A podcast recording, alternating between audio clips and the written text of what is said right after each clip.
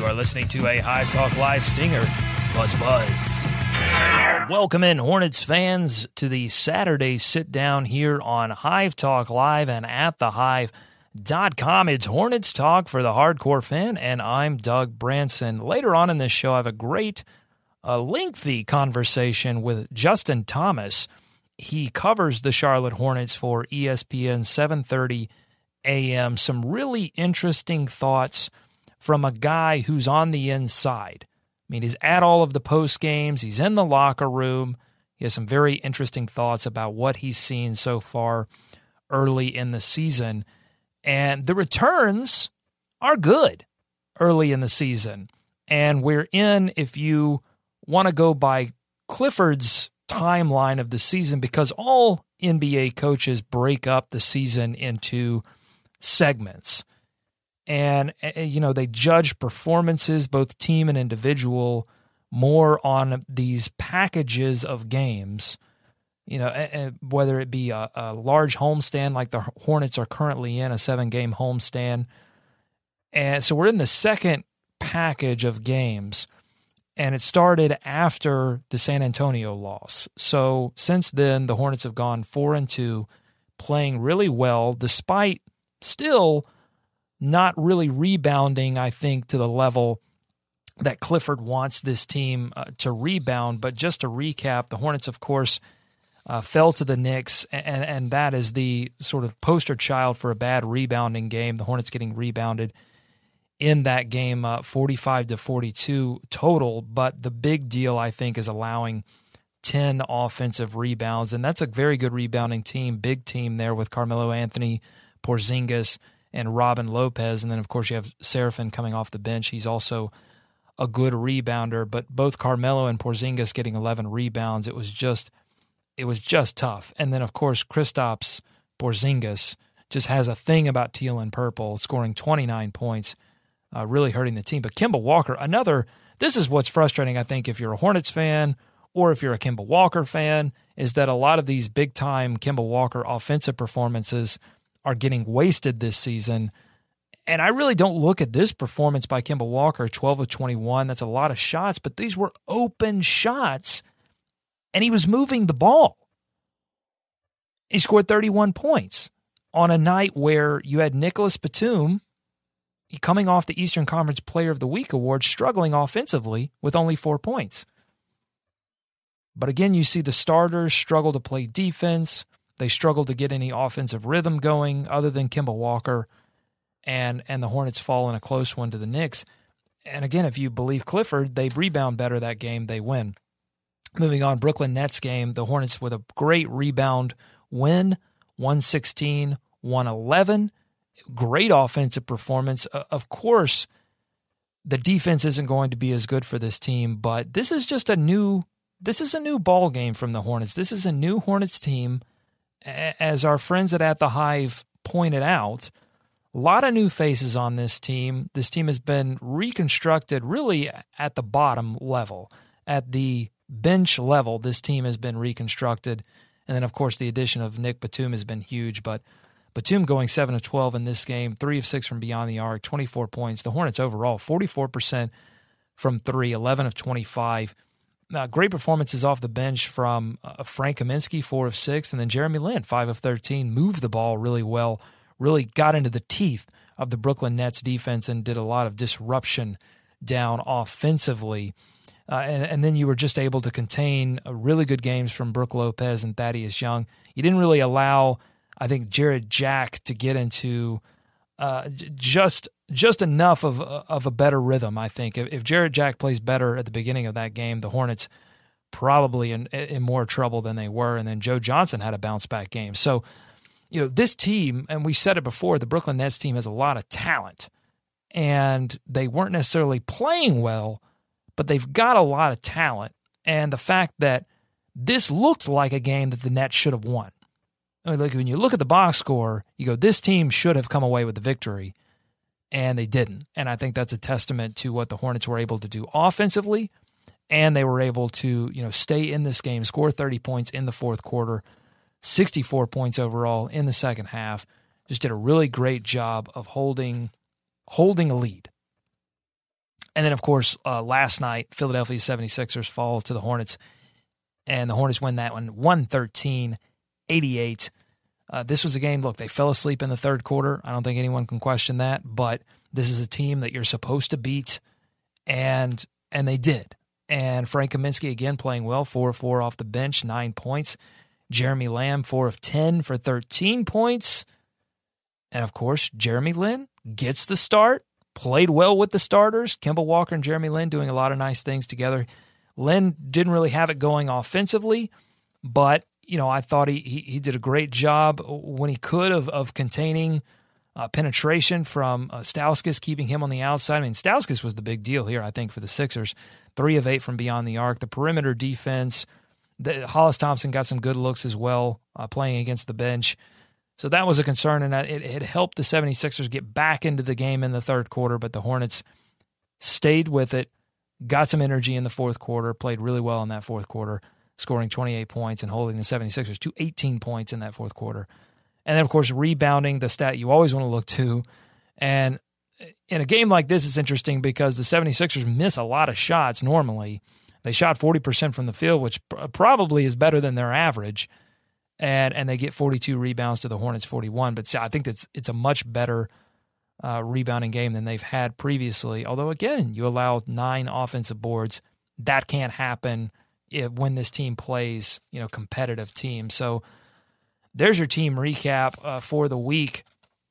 Wanted to do the Hornets are above 500 for the first time since the first game of last season, that the Hornets won in dramatic fashion at Time Warner Cable Arena.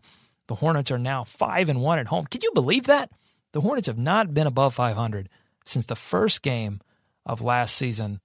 I think it's impressive that they've been able to, again, respond to a loss, which they didn't do early last season, and they've been able to close teams out.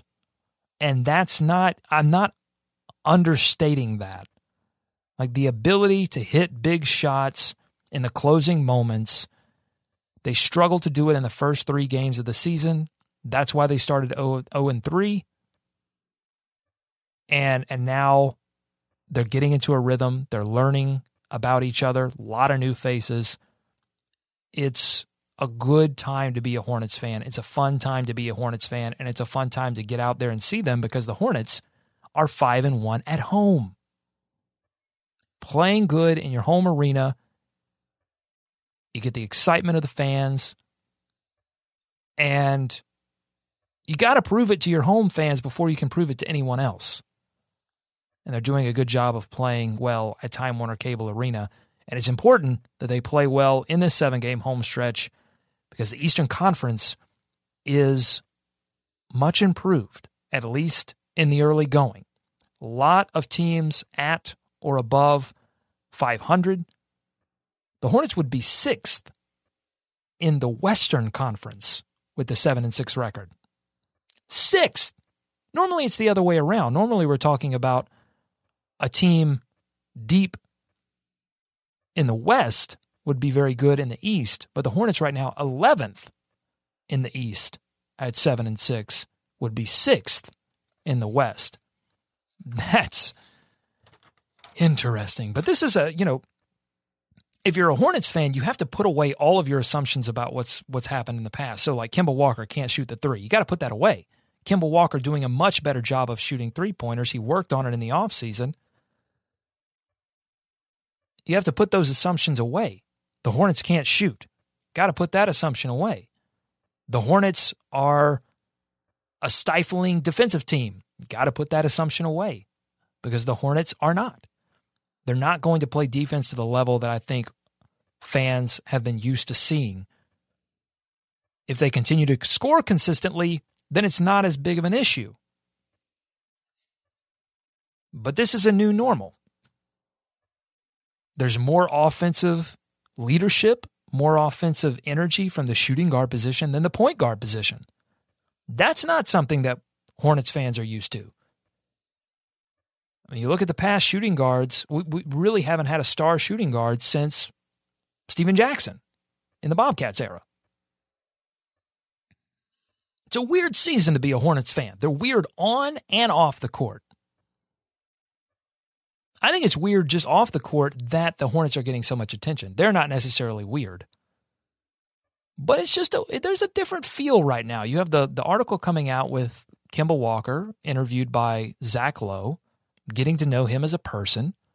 MKG with WBTV and the preemie story. This team is opening itself up, and you have national and local media starting to sniff around this team. And I think, I really believe that national media and local media can start to sense when a team is about to hit. And you sort of start to get your feelers out there and do these little feature stories to have that backbone of coverage that you wouldn't normally have. And I think there's a sense right now that there's something going on in Charlotte. We're going to go find out what's going on. And then if it continues, we'll really start to report on this team. We'll really start to pay attention to this team. But just there's a lot of interesting things about this team. I mean, and there's just little there's plenty of basketball interesting things that we've talked about. This reliance on the handoff play, the ability of Nick Batum to come off a screen and immediately pull up and shoot, his ability to feed the post, Jeremy Lin and Kemba Walker playing together and the way that they use their dual playmaking abilities to really throw defenses off. Like, there's all kinds of little basketball nuggets. But then off the court, you have Jeremy Lin's hair. You have Marvin Williams becoming sort of a KG light, mini KG, just energetic on the court. Offensive rebounds, running up and down as fast as he can. You've got Frank Kaminsky, the rookie who plays erratically, but is one of the weirdest guys in a fun way. He does this Twitter interview for the Hornets and just has the funniest responses. Someone asked him about, how he, sort of a basketball nerd type question, like, how do you stay successful, et cetera, on down the line. And he tweets back, the links of an isosceles triangle are brown. Like, what? Like, it's weird, but in a fun way. There are a lot of fun Hornets. I saw a lady at the game with a Jeremy Lin wig, the spiked hair wig. Like, that's cool. It's cool to have a team that not only plays well on the court, but has personalities that you can get behind, that you can cheer for. And I think part of that is just as important as it has to complement getting the wins on the court. This is not a boring team on the court. This is not an uninteresting team off the court. And for good reasons, not bad reasons, not guys being distracted, doing odd things. We're sort of past the PJ Harrison doing silly things era of his career, and he's settled down. It's a good time to be a Hornets fan, and I have a great interview, a little insider interview with Justin Thomas of ESPN 730. Let's kick it. Let's kick to it. Really good stuff.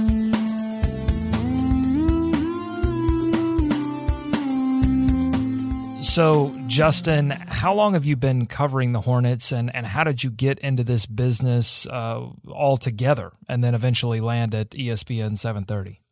It's a tough field to break into, and I've always, wanted to cover the NBA and cover sports in general. So in high school, I actually ran a sports blog, and I thought I was actually doing something in life. And I felt like the content was all right, but I wasn't really that strong of a writer then, so it was a bunch of errors. So, I went off to school, and I started to become better.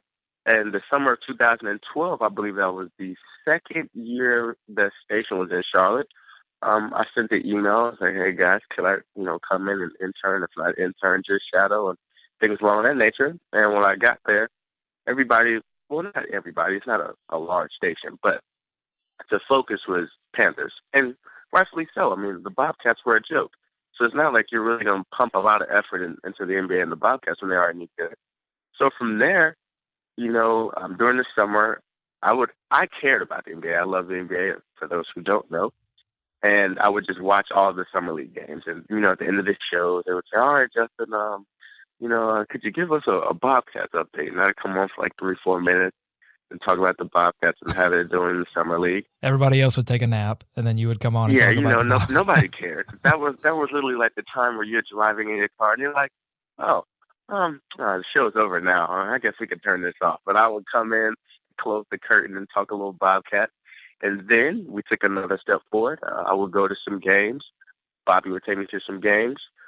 And then, you know, from there I started building a better rapport. They saw that I really wanted to do it, and I started writing for them and things of that nature. And 3 years later, I'm here, and, you know, I couldn't be happier. Where did you go to school?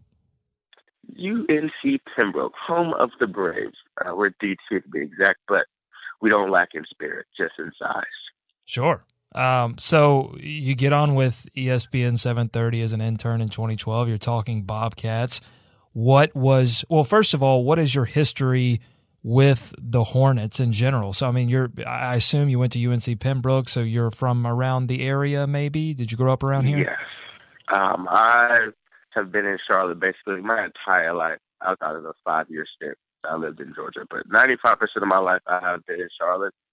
And I just love the NBA, and that's always, I just wanted to figure out how I could kind of break in, and that's what happened. And from Pembroke, from a lot of my classes, the back half of when I was about to graduate, all of my classes were online. And the good thing is a lot of the Bobcats games, even actually dating back to the Bobcats, seeing that they didn't have the greatest when it came to attendance, a lot of their games fell on Wednesday through Saturday. So I would go to my classes and things along that nature, and then the games, like if they got like a Thursday, Friday, Saturday, or like a Wednesday, Friday type deal, I would leave school on Wednesday and I would come down and camp out for the rest of that weekend. And then once the games was over, I'd head back to school, and I did that for about 3 years. So I would usually get my college fund in right before Halloween, because right at Halloween is when the NBA is about to start. From there, I just go back and forth.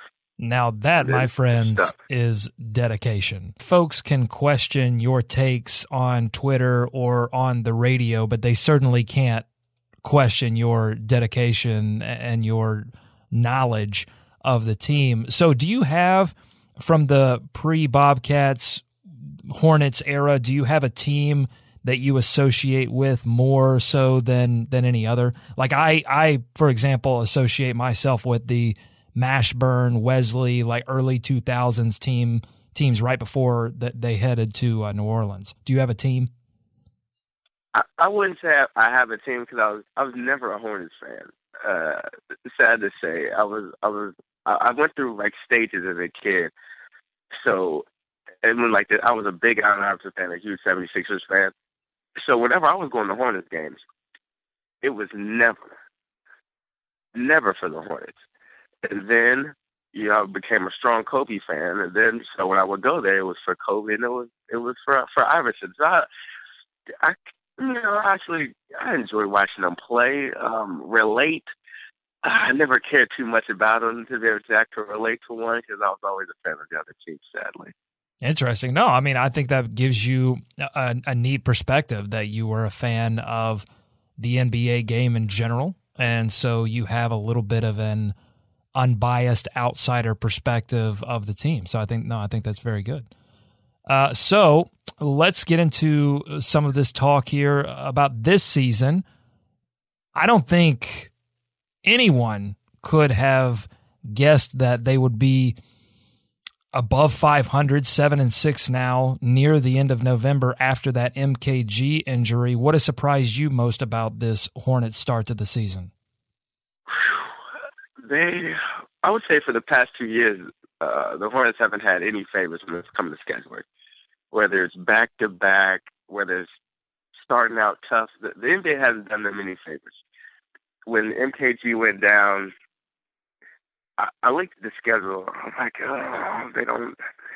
Okay, I figured they could survive, because the first 6 games, actually, their first 11 games was the toughest in the league. So they had the toughest schedule to start the season.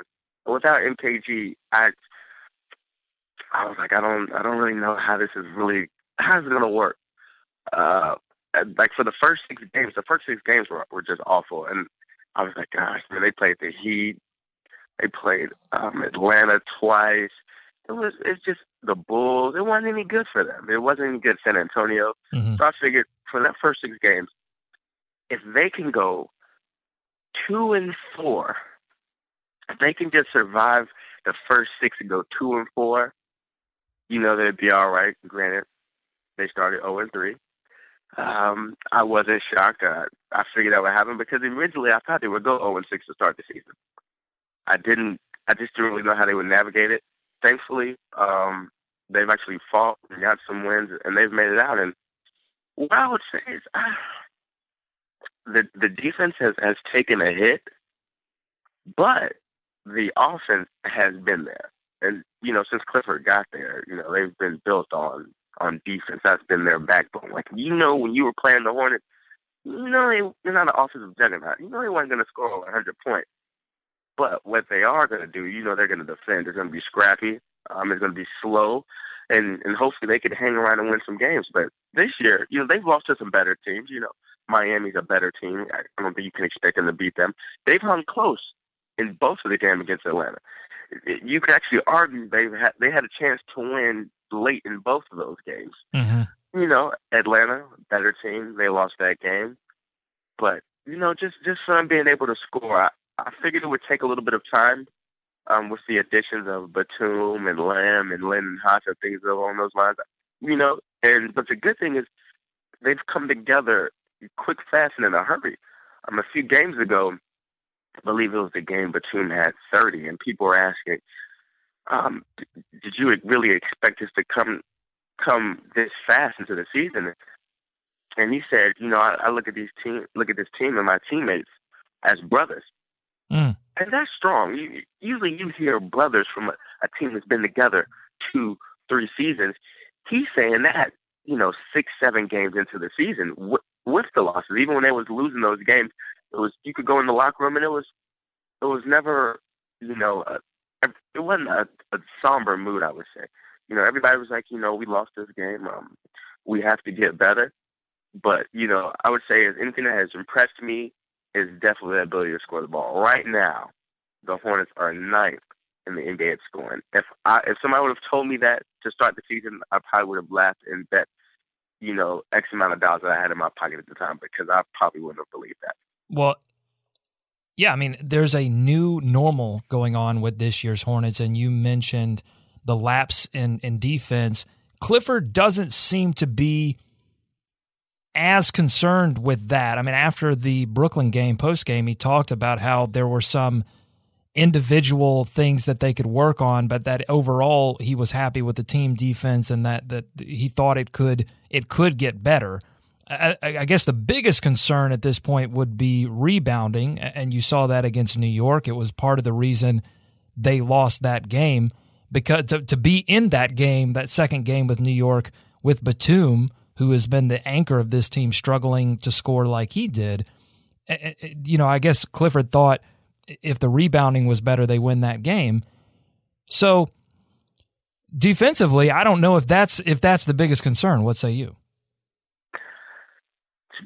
I would say I'm not too concerned with the defense, only because you knew the defense was going to was going to go down a little bit. You know, when you lose, you know, your best defender and arguably, you know, one of the top 5, you know, defenders in the game, you know, your defense is going to take a hit. Now, what I go back and forth with is the rebounding. Actually, that Brooklyn game, he stated that this team wasn't necessarily built for rebounding. Mm-hmm. I've played basketball all of my life, and each stage, coaches would always talk about rebounding. And I went back and forth. I don't understand if... Yeah, I don't. I don't believe that rebounding is a talent. I believe it's more of an effort rather than a talent. I don't think it takes the best player on the floor to, you know, find a man, put a body on him, and you know, get a rebound. And he said that, and, you know, I thought about that a lot, And after the game, Al Jefferson was like, you know, this can actually be fixed. This can be fixed in a day, fixed in a game. And I said, well, that statement alone to me screams effort more than talent. And that's going to come. Clifford actually talked about they could have two more wins. The Hornets right now are 7-6. They could be 9-4 off of rebounding alone. He talked about the New York game that you touched on and the Bulls game. Both games were good games. Of course, they lost both games. But if you rebound in those two games, that's the difference between being third in the Eastern Conference and 10th. Rebounding alone. So we're going to see. Last night, they did.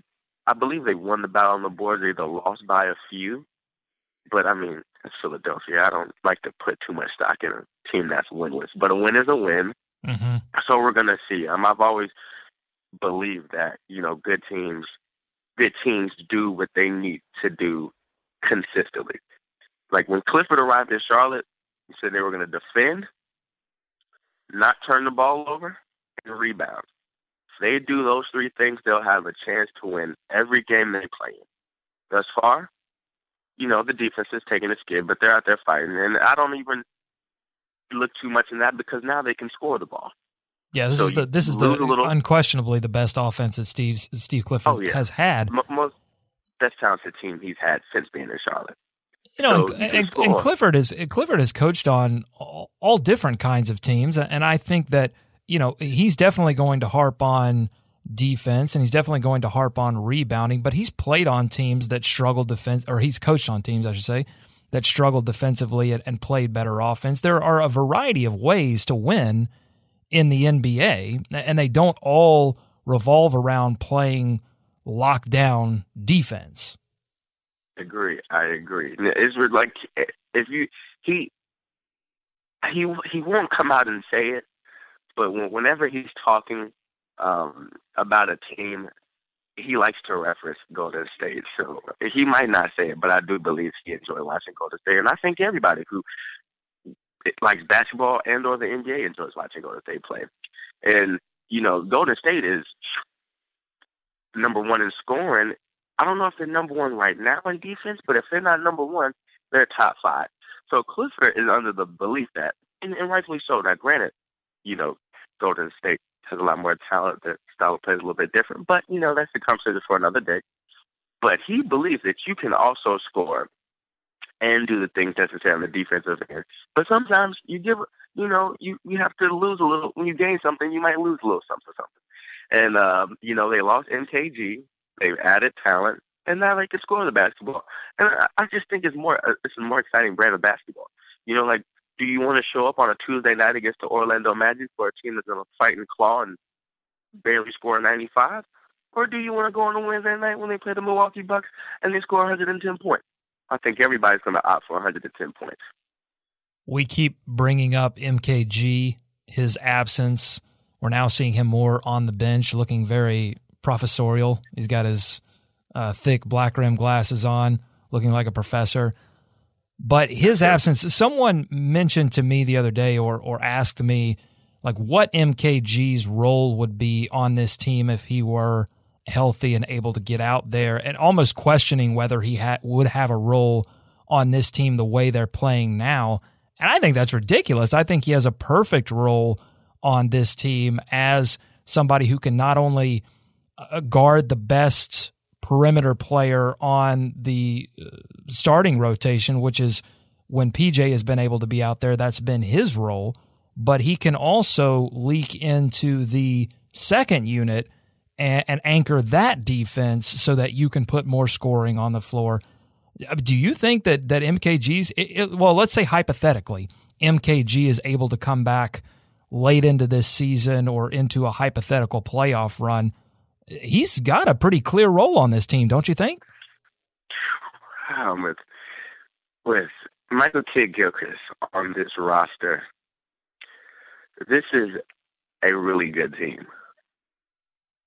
A really good team. I would say playoffs without a doubt with him on the team right now. Playoffs without a doubt, because he's so important. He's not a guy that you're gonna watch SportsCenter or NBA Tonight and, the Horns game come across the ticker. You're not going to see Michael Kidd-Gilchrist 25 points, 14 rebounds.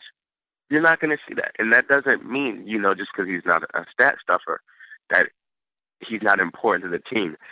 This young guy alone means almost everything to this team.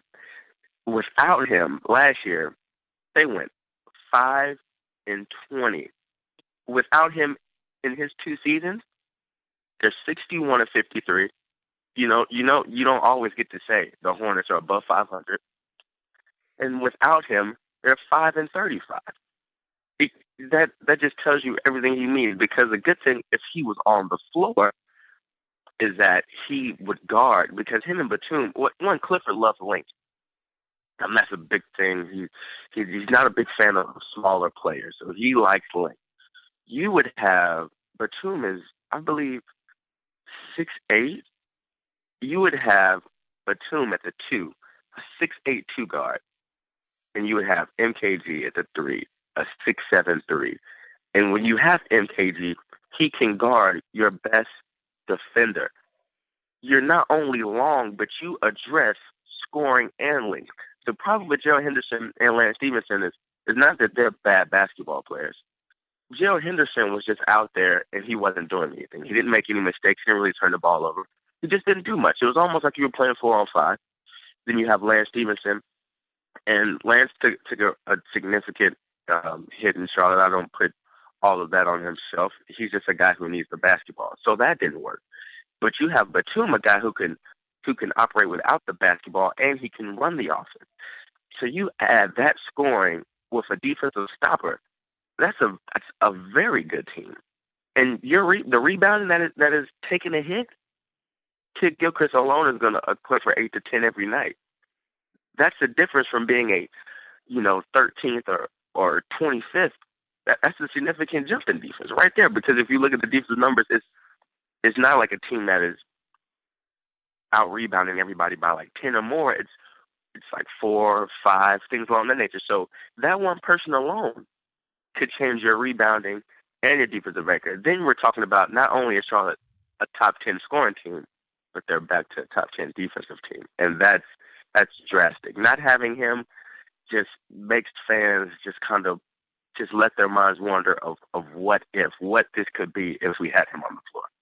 No, the rebounding is a great point. It's often something that we forget about with MKG, because we talk about the defense, we talk about his ability to score in transition and offense, and rebounding can get lost in the fold. But you have to remember that MKG is one of the guys that got the green light last season from Clifford to offensive rebound.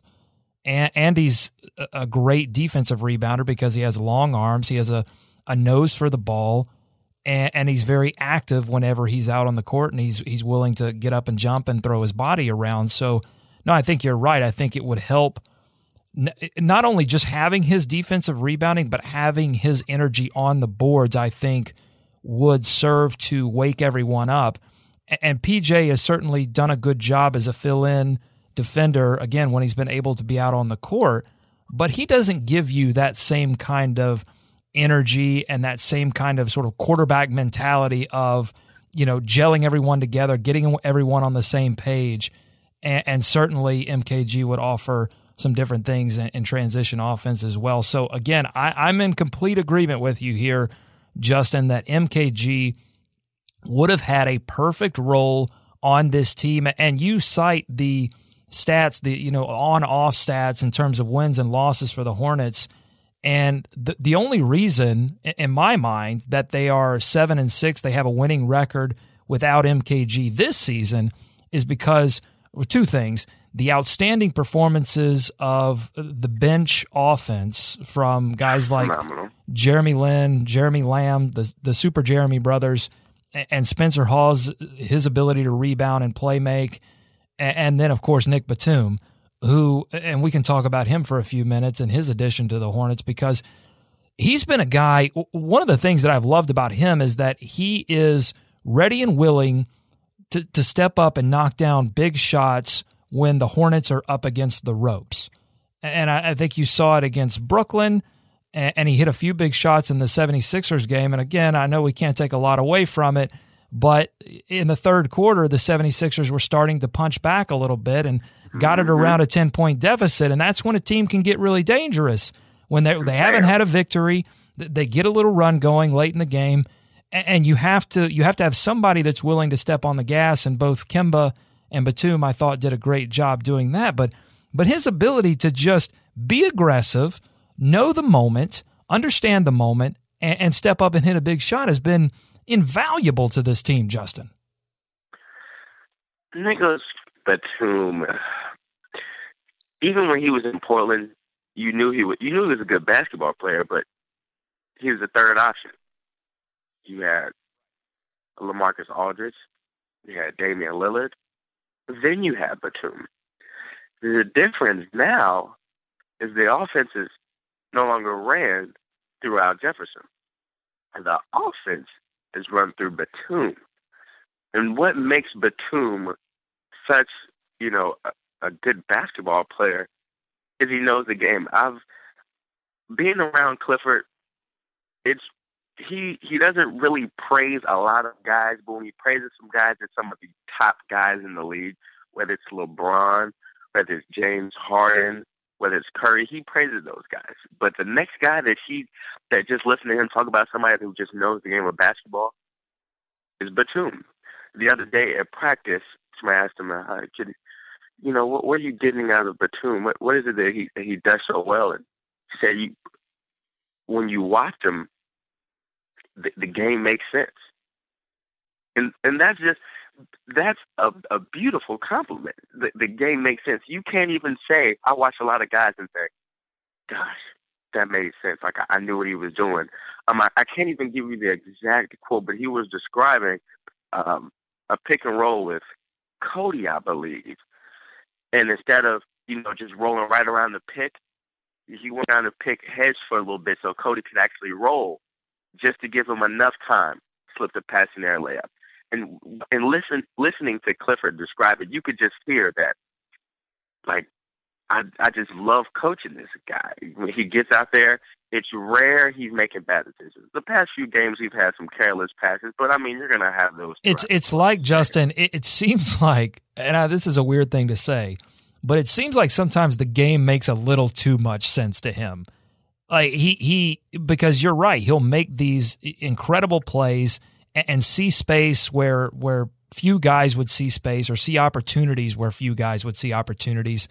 And then in other moments, he makes a pass that is an absolute head scratcher. You can see what he wanted to happen, but you can also see the three or four other dangers that came along with that decision. And so it's an interesting thing. And I think, for Batum, he has taken one step closer to becoming a star in this league. And that's a big part of that has been Clifford basically handing him the keys to the car. And now the next step, the next evolution, which may happen, maybe late in this season or possibly next season, is learning to not be such a reckless driver. He's like a teenager right now. He's just got the car. He's driving all over the place. And now it's like, all right, pump the brakes late in the game. Let's, maybe take the speed down a little bit on the interstate, that kind of thing. But it's been so fun to watch. And it's been such a benefit to the Hornets because, again, when you weigh things out, Justin, and you go, all the things that Batum has given the Hornets with his aggression and with his ability to see the floor versus the few silly things that have happened, definitely the things that he's giving the Hornets right now outweighing. Batum is, I'm going to tell you something. Tell me, Justin. How would I say this? As I watch more and more of the Hornets, and I watch a lot of Kemba Walker being the point guard, There are times when the ball shouldn't even be in Kemba's hands, and that's your point guard. Mm-hmm. You could actually watch the game sometimes and say, "Geez, Batum, who's not even the point guard, is making better decisions than Kemba." There are times you can watch the game and Kemba gets sped up a bit. And he does something, and you're like, why did you drive that? There are trees in the lane, or why would you try to get ahead of and take this shot knowing you have nobody to rebound. When Batum is out there, it's fluent. Clifford loves to talk about his IQ, his ability to pass, and his ability to shoot. There are times he makes passes that some guys, like a few games ago, he had a no-look that Cody Zeller, and I don't even think Cody Zeller saw it coming. And Cody Zeller was right at the rim. And you just watch that and say, just his passing ability. That, because if you notice, granted, you watch a lot of Bobcats and Hornets, when the Hornets lost Josh McRoberts, everybody wanted to talk about, like last year, a lot of people wanted to talk about three things. The injury bug, I think, is the only valid excuse why they were bad last year. They were talking about Lance Stevenson not being any good, and they were talking about not having Josh McRoberts because he was so fluent in the offense that he could pass. You don't hear anybody talking about that anymore because Batum is such a good passer. Like, you get out there, now they're assisting, I feel like, close to 50%, if not over 50% of the shots they're taking, and it's because of one glue guy, the glue guy that can score, Nicholas Batum. Teams across the league are now watching that, man, when this guy's a unrestricted free agent next summer, with the salary cap continuing to rise, he's going to get paid. Well, he's going to get paid. I know Hornets fans hope that the Hornets are able to pay him, and they'll have Batum's bird rights, so they'll have a little bit of an advantage over other teams in terms of paying Nick Batum. And I think they're going to have a slight advantage in the fact that Clifford has fully trusted Nick Batum with handling the scoring load in this offense. And I think it seems like, just in post-game interviews and his level of play on the court, that he is enjoying that new role. And so, when he's weighing options, he's going to be weighing money. He's going to be weighing, championship contention. But a lot of guys like Nick Batum, and we saw this with LaMarcus Aldridge, are valuing the fit that they will have on a particular team and in a particular scheme. And so if this continues, and there's another question mark around whether, the Hornets can keep Coach Clifford with the Woj bomb dropped about, Clifford, and the Rockets may have interest in Clifford, et cetera, et cetera. But if you can keep those two together, then I think the Hornets have a deadly combo in the future. And what's interesting to me too, Justin, I think, and this I'll swing this back around to Batum, I promise, but when the Hornets offense is at its best this season, they almost, this is going to blow your mind, and I want you to try to rein me back if you need to, but it seems like the Hornets are running like a pro-style NFL offense because there's a lot of handoffs. There's a lot of movement towards the middle, a lot of running through the lane. Like Lamb and Kemba are almost your running backs, and Batum is kind of like Cam Newton. He's kind of like a running quarterback because he's been able, better than anyone, to take the handoff and get it to the lane, but he can also throw it over the top to big targets, big tight ends like Al Jefferson, and he's been able to feed it to other guys as well. So, and if you want to take this analogy further, which I don't know if anyone really does, maybe I'm the only one, but he also makes a couple of silly throws here and there. A couple of silly late game, like Cam Newton. Made that almost interception that almost threw away the game. So, I mean, and Batum kind of does some of the same thing. So I'm just saying it's an interesting offense because they're shooting a lot of threes, but they're also doing some things to open up guys and open up lanes in the middle because there's so much more space this season. It almost reminds me of an NFL offense. At first I was thinking, like, what is this guy talking about? Where is he going? And then as I'm listening to the position breakdown, like, you know what? I sold you. I like that. That's good. I've never heard that. I didn't even think of that. That is very impressive. Hats off. That was very good. And I usually agree. I like the fact that they're going 4 out, 1 in, because that it opens up scoring lanes. And it's sometimes like the Panthers. You could actually watch the Panthers, and sometimes it's a lot of Cam Newton. and it could be, that could be Batum's 33 points, or it could just be distributed. Batum might have 15. Al might have 16. Kemba could have 4. You could equate that to tossing it to the other receiver. And that was really good logic. And I would actually agree. Everything looks pretty good right now. Now, granted, of course, we know they don't rebound.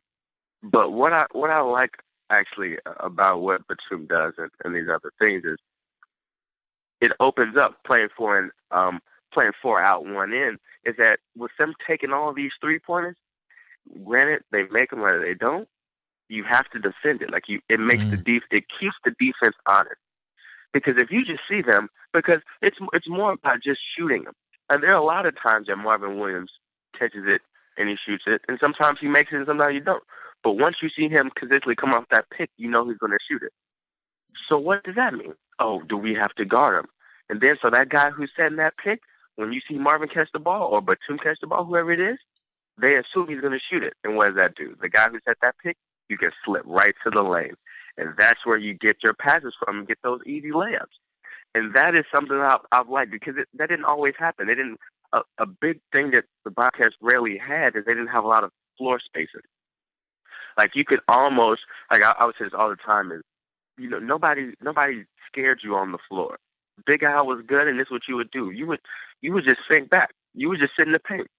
Like who's going to beat you from deep? Kemba Walker, not that good of a shooter. He's not even a good shooter. Gerald Henderson can't shoot. Michael Kidd-Gilchrist, you're going to let all three of those guys take those shots if they're open. And you would sit back and let Al work, and you would double-team Al, and you would make him move the ball. And if Kemba Walker or MKG hits an open jumper or three, you live with that because you know they aren't going to hit those night in and night out. But the difference this year is you can't do that. Al gets a lot of one-on-one matchups now because you know why? They're spacing. Because if he swings across court, you have to step out on Batum. You have to step out on Lamb. Or if it's Lin, because if those guys set their feet, there's a good chance they're going to knock down an open shot. And I think that's the big difference. And when you have a guy that can pass the ball, i.e. Batum, Lamb, Lin, Hosh, you have guys that can get it around. And when you have good ball movement, it gets to better shots, and better shots leads to high percentage shots. No, those are all great points, Justin. And also I'd add that there has been a consistency to the way this offense plays. And that's important because I think it takes time for opposing team defenses to make adjustments on individual players, but also on teams as well. So it's important that you're consistent both in how you execute your offense, but also in making the shots. And, I mean, we look over these past three games. So against Philadelphia, 12 of 25 from beyond the arc. Against Brooklyn, they were 11 of 25 beyond the arc. That's good for 44%. And then against the Knicks, 5 of 20, not as good. But then you look at Lamb and Lin missed all four of their opportunities. And so you think, look, if I'm scouting this team, I go, look, I know Lamb and I know Lin can hit that three. So that's more of an aberration, but they're still taking 20 opportunities per game. So if I and a lot of these coaches, I think, scout 2 and 3 games at a time when they're scouting an opponent because you have to look at sort of recent trends. So it's important for teams to be consistent in that 2 or 3 game span so that the opposing team is forced to adjust. They're forced to play up on the perimeter. And if you're not being consistent, if one night you're taking 12 threes and the next night you're taking 25, that doesn't do your team as much good because teams are not going to adjust as hard, and that space is not going to be there. Mm-hmm. And I think, again, props to Clifford, props to Rich Cho for bringing in the right personnel. And, there have been, and we said it a lot on this show, and I'm sure you've discussed this as well on ESPN 730, that, a lot of these guys that Cho brought in were guys that needed to step up to further their career. They needed to have good seasons. And also, Clifford has said, in order for this team to make the playoffs, there are going to have to be 1, 2, 3 guys that play either all-star level basketball if you're Nick Batum, or guys off the bench playing better than they've ever played in their careers. And that's a high task. I mean, that's a lofty goal. But so far, at least early in the season, we're starting to see that, which is obviously, you know, a good thing for the Hornets. It is. Clifford has talked about, when you were talking about the three-point attempts, is that you have to be consistent in your game. He always talks about the good teams, they play their game. And you should be able to play your game no matter who you're playing. It shouldn't matter if you're playing Golden State, and it shouldn't matter if you're playing Memphis. You should play your game with no matter who's on the court. And that goes a long way, because you don't see Golden State switching up the way they play. And that's what I like about Charlotte. Whether they make them or they don't, they're consistent in their efforts. You know they're going to pull it. Whether they're hot or whether they're cold, they're going to shoot it. And another thing, I asked him the other day, and I was like, well, Clifford, is there any pressure playing a team that's winless? And he didn't really say pressure, but he gave me a good explanation. And granted, nobody wants to be that team who loses to the winless team. And he talked about that his team has to get to a place night in, night out that's going to get them, that's going to make them successful. And he talked about three things: intensity level, readiness, and concentration. And he feels that they've done a good job of that. And the only way they're going to be good is if night in, night out, they bring the right intensity level. No matter if it's back-to-back, no matter if it's 3 and 4 nights, no matter if it's 7 and 11 nights. Readiness, know your assignments, know your roles, know what you're going to do, and concentration. Making the right play, not having mental lapse. And if they do those three things, they're going to have a chance. They're 7 and 6. They're a half game out of 8. And they're in striking distance. That's all that matters. As long as you're in striking distance, you know, you can hang your hat on that, because you know you gave your chance to be successful. So if they do those three things, they continue to play the way they're playing, bring their intensity level, readiness, and concentration. I don't know if they're going to make the playoffs, but they'll definitely have an opportunity to, because everybody is bunched up right now in the East. It's a game, half a game. Everybody is bunched up, and the Hornets get a very favorable stretch coming up. Well, actually, they started the stretch already. They're going to get the next 5 or 6 is at home, I believe. And over that stretch, they should go 5 and 2. The only tough games over that stretch is Golden State and Cleveland. They took care of business. They beat Brooklyn. They beat Philadelphia. They get Sacramento. That should be a win. They get Washington. That can go either way, but they get that at home. They should be able to get that. They get Cleveland. They have a chance to beat Cleveland. Cleveland hadn't played great. They'll have a chance. Milwaukee, that should be a win. You're always going to have a chance. I just don't see them beating Golden State, but you never know. I was thinking about this morning. I would rather Golden State stay perfect until that December 2nd game against the Hornets, because if Golden State comes in, you know, whatever and won, and the Hornets manage somehow to decode the matrix and beat Golden State, then it's like, all right, they got a great. No, it's not like all right. I mean, it's like great. They beat an amazing team, but if they topple the perfect team, then I think it takes your team into a national discussion immediately. It does. If you beat a 17 and 1 team or whatever they'll end up being if they lose one game going into that game, it's like, all right, they snuck one against a good team while they were sleeping. But if you beat a perfect team, I think it elevates your team a little bit in the national discussion. I agree 100%, and that's going to be a guaranteed sellout. There's going to be 19,000 inside the cable boxes, they like to refer to it as, and it's going to be phenomenal. Not only is it because Golden State's phenomenal, but, you know, the hometown kid, Steph Curry with the shot, will be back home. And they're honoring his father that night. Yes. It almost seems as if the stars are aligning right now, because they fit. Like, they both want to get up and down, and they want to run, and they want to shoot. Now, the only what I see in that matchup is I don't see a lot of Big Al. I don't see – that's the game they'll need Cody back. Cody will definitely be back.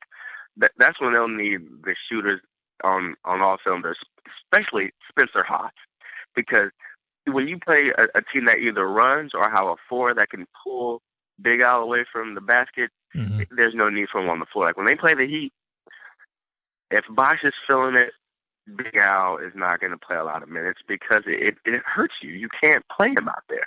You can't play him. And Draymond will pull Big Al away. So that's really what hurt him. So that night, they would definitely need Spencer Hawes, Cody Zeller, and Frank Kaminsky on their A game. They're going to need that. And, you know, that will be very interesting because you care. It always feels good to hear your name being called. You know, the players are going to downgrade it. Say they win. They're going to say, we haven't won anything. It's a great win to beat the best team in the league and this, that, and the third. But, you know, everybody on that team knows that Charlotte gets overlooked. I have a national guy that I talk to every couple of weeks. And I'll just say, hey, I'm just saying, just kind of keep a lookout. And he blows it off every single time. And this would be a nice coming out party, not only for Charlotte, but for Clifford, but for Batum. And to let this team know, like, if they continue to play well, that'd be a good game because they'll have two games to prove themselves. You get LeBron and you get Curry. Granted, they could lose both of them, and I think they will. But if they can play well enough to have a chance down the stretch and possibly win a game, and still either one of the two, that goes well because confidence goes a long way. And when you're confident, you play better. I've always said, if you look good, you feel good, you play good. And if you feel good, you're going to play good. And nothing makes you feel better than having confidence. You can go out and perform against any team on any given night. And certainly, both of these teams were different. Last season, Golden State had not won the championship yet, and Charlotte had their own concerns. But Charlotte played Golden State very closely at Time Warner Cable Arena. And in that game, I believe, Steph was 9 of 20, 1 of 10 from beyond the arc. So there's something that happened there. And you have to remember, Kemba Walker is a very good pick and roll defender. And it seems like he's gotten better. You read the Zach Lowe interview with Kemba Walker, and he's talked about stepping up his defensive intensity and ability to get over picks, and that's going to be very important against Golden State. So I think you're right. I think it's a game to watch. You certainly aren't favoring the Hornets by any stretch of the imagination, but they can be competitive. I want to end. You mentioned Frank Kaminsky there. You mentioned he might be a guy you look at to get more minutes against Golden State because, you know, I'll quote Byron Scott here, when Golden State plays small, they're a insert word there. Oh my gosh, they're a whole nother level of hurt. And so Frank Kaminsky could see some more minutes there. He's seen more minutes with the injury to Cody Zeller the past couple of games. He's played well offensively, but defensively it seems like Clifford has some concerns, and that may be what keeps him out of a consistent rotation going into the future. And what surprised me was that Clifford mentioned his perimeter defense, because we've heard, ever since he got drafted, well, he has strength issues. So, you know, maybe you think strength issues, getting to the basket would be a concern, interior defense, post defense would be a concern, but it seems like Clifford concerned about his perimeter defense. Have you seen anything that makes you go, oh, yeah, I see what he's saying there? Yeah, he has. Now, I can't specifically cite plays, but there are times where you can see him out there and he kind of gets lost and somebody might catch a back door or somebody might have an open jumper. But, you know, that comes. You know, the defense is, for Clifford, that's the backbone of the team. And this was training camp, I think the second week of training camp, you know, he was receiving high praise of how he was playing and how he was grasping things. And Kaminsky said it best is, you know, I'm a rookie. There's some things I have to learn. And that bodes well because he understands that. Like the other day in the press conference after the Brooklyn win, is Clifford was saying that, he cares. You know, and like if he misses an assignment, you can see like he gets frustrated. Yeah, you can tell that he's engaged, but there are just times where he gets lost or he might be confused, and that's gonna come. I mean, jumping from college to the NBA, it's not it's no small step. It's a quantitative leap. You don't just get there, and that's fine. And everybody knows that he's gonna come. And the good thing is when we went back going to training camp is Kaminsky understands it. He knows it's going to take time, but he's there because Clifford always praises that he has a high basketball IQ. And actually, he's been playing fairly well. The past few games, he's combined for 19 points, 6 rebounds. I believe he's shooting 50%. Yeah, 3.5 against Boston. I said Boston against Brooklyn at 11 points. So, he has been playing well, and he's going to have to play well against Golden State because Al is going to be a non-factor. Because big boys don't fare well against Golden State. They make you play your guys, and I like Kaminsky. It's going to take some time, but you see he has the skill set. It's just more of adding that strength, grabbing more familiarity of the defense and on the offensive end, and those things are coming. Yeah, I know. I think you're right. It's been a half step here, a half step there. A turn of the body that doesn't allow him to recover as quickly. I saw that against Bargnani, but those are all little individual things that can be taught. And basketball, especially at the pro level, is so difficult because it's so quick, it's so instinctual, and yet you have to think about things and make decisions and put your body in certain angles to be able to recover. And I think you're right. And Clifford seems confident that those kind of things will come. But until that time when the coach is confident that those things are there, I feel like he's thinking he's forced to play guys like, Zeller and Hawes who have that veteran experience. And I think it's good for Frank overall that you have a coach in Clifford that's committed to those kind of things. That's not going to leave you out there so that you can get some run or get some experience and, not teach you the things and not, show you that, hey, you have to shore these things up before you're ready to play an actual consistent role on this team. I think it's good for Frank's overall development. Yeah, because everybody's not Aaron Rodgers. Everybody can't just sit on the bench and come in and play right away. You got to throw guys into the fire. And what I've always said is, I think makes the NBA so difficult is you can't hide anybody on the floor in the NBA. It's not like football where it's 11 guys. Like if a guy can't pass protect, you can kind of hide him and things like that. I said it backwards. If a guy can't pass coverage, you might be able to hide that linebacker. Or if his safety can't cover, you can hide him in schemes. In the NBA, it's 5-on-5. If a guy can't defend, they're going to attack that matchup. If a guy can't dribble, they're going to pick him up and pressure him.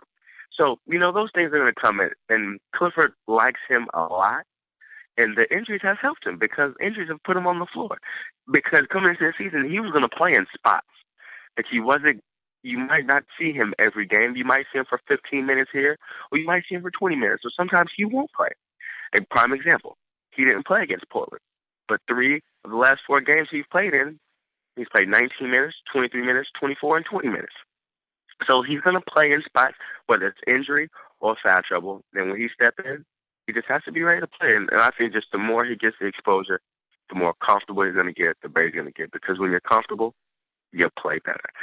So, whenever he can get on the floor, it's a learning experience. And he's getting there. You can watch and see certain games, and you can see, oh man, he does have a nice skill set. Like the other day, I thought it was pretty interesting. As Clifford said, that he has Kaminsky has a really good low post game, but the difference is they haven't been able to put in a package that will allow him to really work out the low post and be extremely effective right now. And that was pretty interesting going for. I was like, he was pretty effective out of the post in college, and he took a lot of jump shots as a stretch four. But, you know, I thought that was a really good sign. So that tells me that Clifford has a thing in practice that we don't get to see. And that's good. And then there's times you see him look like a rookie when, you know, he forgets to switch on that pick and roll, or he forgets that there's a guy cutting back door. But, well, those are the rookie growing pains and those happen. Yeah, I mean, on defense, there is a thin line between knowing where you're supposed to be and, again, getting your body in a position where you can recover to a spot or taking a half step forward or a half step back. Jeremy Lin, in an interview on YouTube, said that basketball, unbeknownst to a lot of fans, is a game of inches. It's an inch forward here, an inch back here. And so, again, I think Frank knows where he's supposed to be, and it's just getting that to a point where it's instinctual, where you know it, and then you put your body in a position to be there on defense and perimeter defense, because we've seen him. He's a great athlete for his size, so he's been able to do some nice things in the post, getting blocks, stripping guys. So it's just that perimeter defense and being able to recover on pick and rolls and different things. And I think you're right. I think eventually we're going to start to see little bits here and there unfold from Frank's game, and it's going to surprise some people later on this season. And I certainly can't wait. Justin, this has been a great conversation. We've dipped into a lot of NFL analogies, so I think it's great for a Saturday sit-down because we're competing with college football, so it's always nice to drop in some nuggets for people who are listening while they watch their college football game of choice. But I thank you for being on. It was great to talk to you, my friend. Hey, I'm glad for somebody who wanted to take the time out there and talk a little basketball. So this is I love doing podcasts. I like reaching out to a larger audience and building the brand. And I'm glad that you could allow me to do that. It was a pleasure. We can do it anytime you want, my man. Awesome. And where can folks follow you on Twitter? On Twitter, you can follow me at jtyree704 JTYREE704.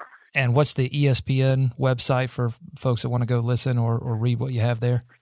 You can go to ESPN730.com and under blogs, click on the ESPN 730 blog and everything that you would like to read at all is points. I'm your guy. Awesome. Justin, great to talk to you.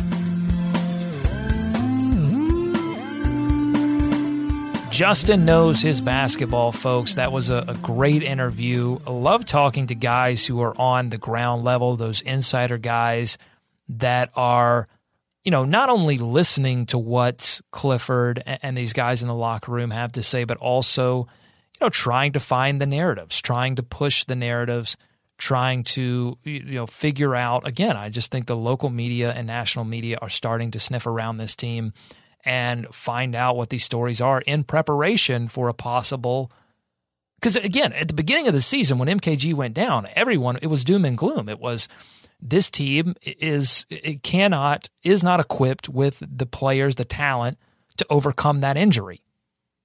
And it's not that they overlooked Jeremy Lin. It's not that they overlooked Jeremy Lamb or Spencer Hawes. It's that all three of those guys on the bench – or question marks. I mean, you had past, whether it be past issues with coaches or schemes or past performances, and you had to give credence to those, and the Hornets knew that, and the guys that had the question marks knew that, and now it's all about, again, proving those doubts wrong, and so far, the Hornets have been able to do that. And if they can continue to shore up some discipline things, some rebounding things, defensive things, effort things, little pieces here and there, this is a very dangerous team. So again, thanks to Justin. Great stuff from him. And the Hornets get 2 days of rest, try to get healthy, try to get Cody Zeller back, maybe PJ back, who knows.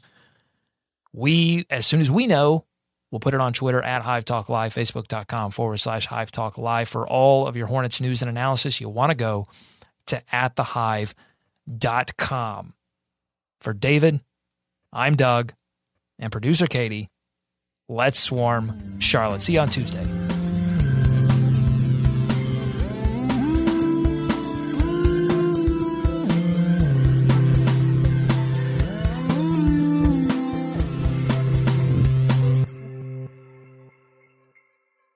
Napa know-how. It takes a lot to get excited about a bag, but most bags can't save you 20% on auto parts. That's 20% off headlamps, 20% off oil filters, 20% off virtually anything you can fit inside the 99-cent Napa reusable bag. So tell your buddies, there's a bag they just have to check out. Quality parts, helpful people. That's Napa know-how. Napa know-how. At participating Napa Auto Parts stores while supplies last. Minimum 3 items. Exclusions apply. Offer ends 10/31/17.